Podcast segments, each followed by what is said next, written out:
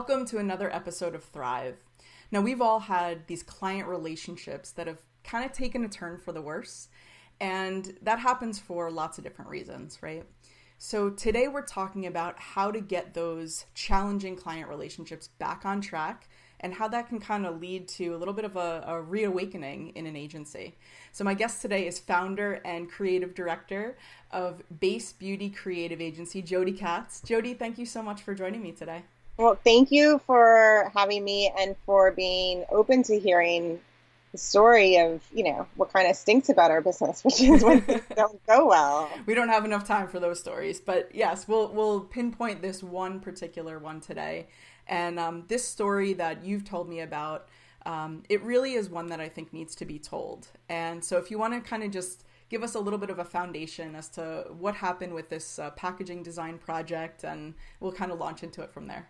Okay, so um, you know, it started like the you know the dream situation. I um, have been working hard on networking and met um, someone who's a really phenomenal woman, and she's a, on the board of this one particular beauty brand, and she made the connection for me with the founder to start working on a project. So this is like an ideal situation, right? Like this is like the dream come true. Right. I meet people, I connect with them, they like me, I like them, and then they connect me with others. So it started off great and um, I was thrilled.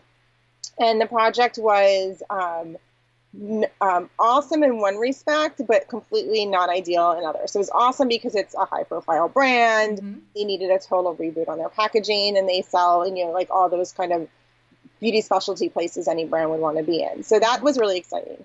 The downside was they had like six, literally six working days to do a total reboot of packaging before they presented it to a major retailer.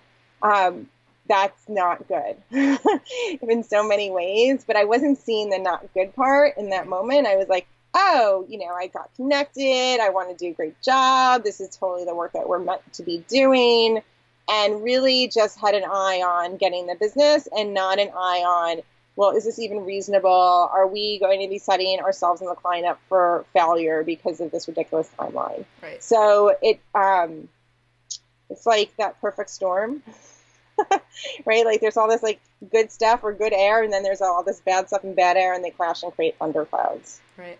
So um, you basically put a ton of pressure on your team by doing that, and you do what well, you did what in that moment, like what every agency owner does who really focuses on business development. They get this like dream project in, and then you're just like figure it out. We'll we'll figure it out, and even though you know there are red flags, you just push them away, and you know ultimately, I'm assuming that the project didn't go so well. Yeah, like how do you work with a very limited timeline and have to sort of reinvent everything that the brand's only known, right? Like they've only known, let's say, blue. And we're in a position where we might be saying we're throwing away the blue. And how do you do that to a founder, a leadership team in such a short amount of time? It's really asking too much of like any human to part with something they've known for so long, even though they know they need to make a change. Six days is not enough. Right. So um, yeah, I think I was like, okay, we'll just like slog through it and make it happen, and um, it didn't happen. It was a mess. Okay. And so, can you talk a little bit about how um, the client sort of reacted and what your perception of that reaction was and just a little bit more about the how the emotions kind of bubbled up in the situation. Yeah it became what you'd expect which is like the us versus them which i think is a very agency thing to happen right? There is my team being like well we're presenting 40000 options at this point and you're not making a decision. And then the client team just seemed like they were always unhappy right? From our point of view they just seemed completely unhappy and it seemed like they weren't able to make a decision. So that was from our perspective so it was like really messy, and I wouldn't say it was ugly or anything. It was just messy. Like, why can't we just find the new blue, right? Like, why should this be so hard? Everybody knows we're not like building mechanicals. This is just for a presentation, and albeit it's an important presentation, but we could always make changes later. Right. So, from uh, the agency side and my team side, they were just super frustrated, and they did not know how to read the client. They did not know how to um, anticipate, which I think is our job very often, right? Is like think about what the client's going to say before they say it and plan for it. Right. Um, we weren't able to do that. It was like um, there was like a screen between us. Right. But on the flip side, it also sounds like the client was probably not very good at communicating what their likes and dislikes, right, and what their preferences were, or what specifically about what you're presenting wasn't working for them. So that's difficult also. I think that's a Yeah. huge common common problem with agencies. Yeah, like I, I mean, they. How do I say this? Like, I don't. I don't think anyone really knows what they want until they see it and they see what they don't want, right? And it's like such a process for everybody to get to what they want. Right. Um, I think, you know, the work actually, in retrospect, a lot of it is really good, and we go back to it now, looking at it and like pulling from it. So I think it was less about the work and more about the emotional pressure that was put Right. on this client to have to make a decision about something that was so important to their business Right. that that was um i think that's like can almost freeze somebody Yeah. right like limit their ability to even think straight so i think Right. that was probably more overwhelming than the work I mean, we, Right. we you know we tried every version imaginable and not that my team maybe they weren't like you know the most um, kind and sweet on the phone going through these calls towards the end because they were super frustrated Right. but um, i don't think it was about the work i think it was about the timeline and the pressure that the timeline created Right.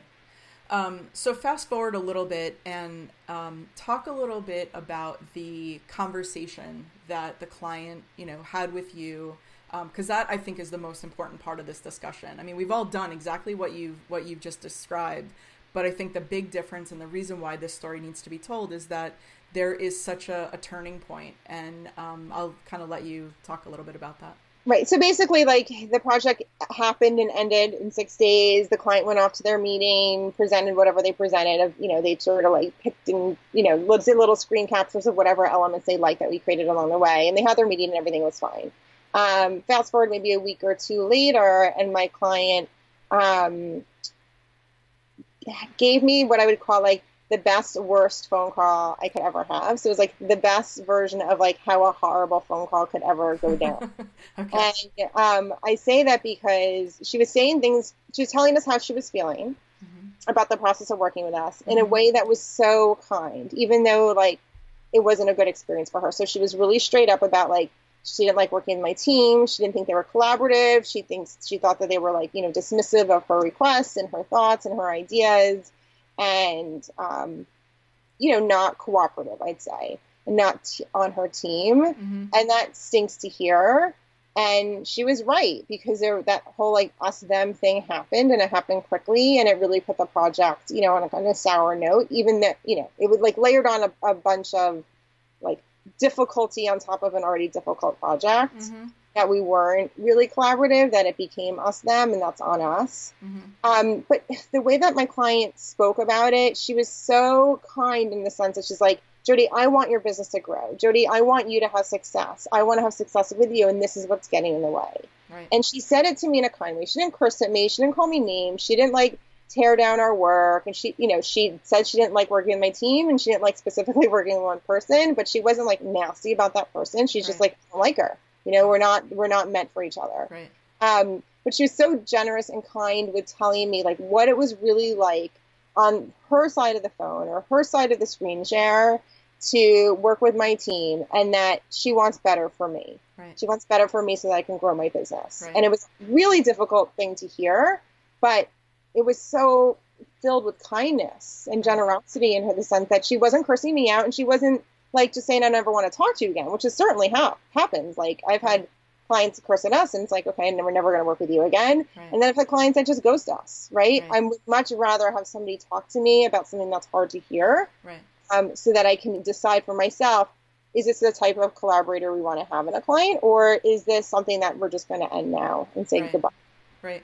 And I think that's re- really where that gift is because it's such a rarity that a client would take the time to say, you know, I understand that you're kind of heads down, you- you're doing this work, but here's how here's the perception or here's the experience from the other side and i think this could help us together. It's not just helping you. She was saying like i really want you to grow and i want to maintain our relationship uh, as a client I do think your work is good. Here's how we can improve together. And you're right. It's it is the most rare thing in the world, which is why you know I think there's got to be um, sort of one of those little things in the beginning of, of of a project or the beginning of any kind of client relationship where you really put that stake in the ground to say this is two parties working toward a shared vision and there has to be mutual respect and there has to be great communication and that's where you know we're we're ultimately going to get to a place where something like you're describing Right, but this particular client of mine, she's a very um, emotionally mature person, right? So she can. Which most people are not. Right, she can do this. She feels comfortable pouring her heart out and speaking from, you know, a real, real authenticity, not like I'm going to play games and I'm right. this person, right? Um, she was speaking authentically from like her soul she was speaking with kindness and she was making herself crystal clear. Mm-hmm. That is very, very unusual and very hard for people to do. Yes. But that is the type of client that I want to attract, right. right? Like I want to be able to have a hard conversation with somebody and not fear that they're going to be cursing at me or throwing things at me, right? Which you know we've we've all been through. Yep. no one's throwing things at me, but maybe they're throwing it at the phone. Um, so I want more people like her as right. clients. Right. This this is where our future growth is. Right. So how did that whole situation and that conversation and and how you digested it afterwards? How did that change your own perspective about your agency?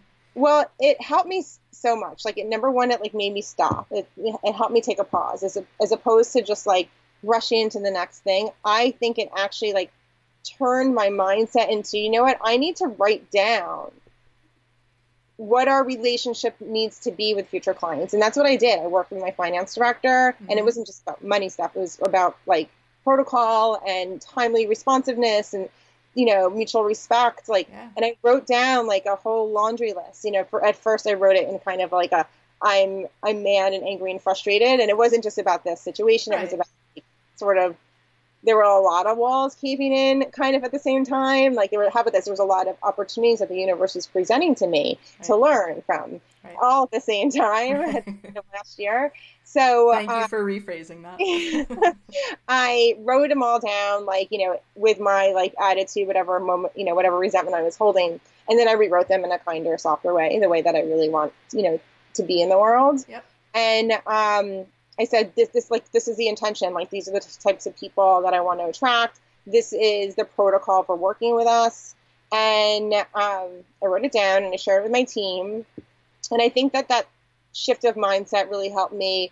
Um, also, because of this client's conversation with me, I really wanted to do better for them. Mm. And I think that that was like so amazing. So if any clients are listening to this, like this client being speaking to me kindly and honestly, um, from her heart made me want to do better for her. And I actually ended up investing, you know, gratis, a lot of time with her team, like to really groom them into um, making sure that they can trust us, right? Like giving them the sense that we are on their team because we are, and I want right. them to, and I want them to succeed. Right. And I told the client team, like, listen, I'm doing all this and not billing you for it, but I just want to see this through. Right. And this is many months later now. We're working on bigger projects with much better timelines and much stronger budgets so that we can really, you know, do the work the right way. Right. And I'm proud of that.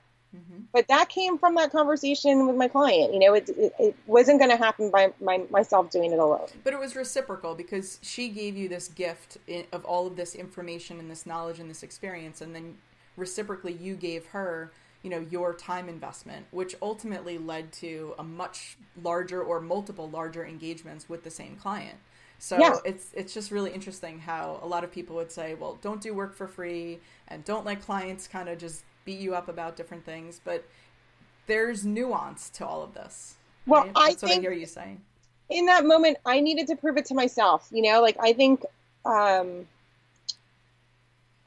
in my work i'm looking for clients that I can build a relationship with. And I know that seems like a little like soft or something, but like I really want to feel connected to my work and I want to feel connected to the idea of growing brands I believe in. Yeah. So I'm looking for this sense of connection. And I know that I can't find it with everybody, right? Some people it's just and we have clients where it's like, do this work, do this work, do this work. And, and like production. Yeah, yeah, which is fine, right? Yeah. But I like in my heart, the reason I started this business is to feel this connection, to feel like I am part of the company that we're working with. Mm-hmm. And um,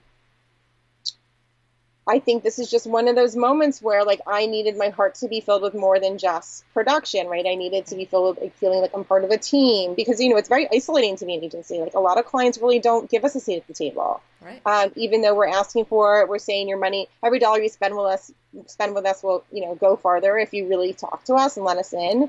um, a lot of cultures don't allow it. So when I do see an opportunity to have a seat at the table and really share expertise and be a part of the process, I really want to dive right in. And that's what I had in front of me at the right time. I had this client being so kind with me. And then I had this open door basically to a team who really was thirsty for our expertise and advice. Um, so I just went for it and I told them I'm going for it and I'm not charging them for it and I want to see it through. And then when the next project came up, I said, okay, so now, like, now I'm going to have to charge for it. Um, but I got into the place where their thinking is more sophisticated and the projects are going better. And, um, you know, I think it's, it's a, a, win for everybody. Yeah. Yeah. That's great. So as we're kind of wrapping up here, um, the last time we spoke, we talked about the larger issue here. Like this is a, a very small anecdote, right? But the larger issue here is that a lot of times as agency leaders, we sort of take our clients and we bucket them and we say these are the ideal clients and these are the challenging ones. And we almost like throw the baby out with the bathwater a little bit. And so your story for me, what it did was it, it made me realize that we kind of have to rethink that a little bit because there's so much opportunity um, in dealing with more challenging clients. And the opportunity could even just be sort of self growth or um, a new level for the agency. So I just want to wrap up and, and, talk a little bit about that. You know, non, you know, stop stopping bucketing um, these clients into these like two extremes. Right. Well, I mean, when I do that, and I do it plenty, it's it's me assuming that the person is not a human, right? Like, but that's just not that's wrong. They're not robots, right? They're not marketing robots or you know CEO robots. They're human beings, and um, we all have flaws. There's no perfection in the world, right? So if I'm bucketing people into these categories, I'm taking the humanity out of it, which is actually like the opposite of what I want to be doing, right? I'm longing for the humanity. That's, right. that's why I'm here. Right. So um, it's really like it defeats the purpose of running my business to do that. And I think it's just an easy habit. Like right, we, we, we bucket everything, right? We easy job, hard job, you know, profitable job, not profitable job, sexy job, not sexy job, right? So, but I really want to start seeing people in a more human way, um, which is what I was able to do when the tide turned on this project, which is like mm-hmm. be like these are people who are thirsty and hungry for our advice and our expertise, and I want to give it to them. And no, I'm not going to get paid at this moment for it, but I need to see this through. Right. So, um, yeah, I mean, I think that I would like to look at people like human beings and not like pieces of meat. Um, you know, I think that's you know um, maybe a little easier said than done, but over time start to think of these these these people are human beings just like me who have other stuff going on in their lives, and because they're not you know answering the question the way I want them to, or they're not being crystal clear enough, it has nothing to do with me. It's they're human, right? Um, and I think that will help. It will help everything just be smoother and easier and more fun. Right. And some actionable things for that are kind of like just realizing maybe again it's just that pause or that that little reflection of things are not black and white, right? You don't know what someone else is going through. So if you have a client that's just um, a little bit off or just not communicating the way that you would like them to, maybe it's just um, pausing for a second and realizing that they may be going through something else in their lives. And how could you actually rephrase the questions that you're asking? Or, you know what I'm saying? Like, how could you take a little bit more of a holistic approach to be sensitive to things that, that they may be going through. And I know that sounds like, well, as agency owners, like, why do we have to do all this? But the reality is, if you want to get to the place where these relationships are really meaningful and it's not just more money in the bank, that's kind of what you have to do, right? Yeah, I agree completely right i want this to be fun. I want it to feel fulfilling. I if i wanted like to be a bazillionaire i wouldn't be doing this. Right. like i would have gone into i don't know something else. Right. but um, i'm not doing this for the money. I don't know where the money is yet. I'm doing it because i you know i'm good at it and i do believe ultimately i have unlimited earning potential. Um, and i just need to ride this wave until i see it. Right right well, Jodi, thank you so much. This has been a great conversation. I really appreciate you sharing your story today. Thank you for giving a voice to this really kind of shitty situation. I appreciate it. this episode has been brought to you by Workamajig, the number one creative agency management software. Show notes at thrive.workamajig.com. Find out how your creative agency can become more productive and more profitable. Schedule your demo at thrive.workamajig.com.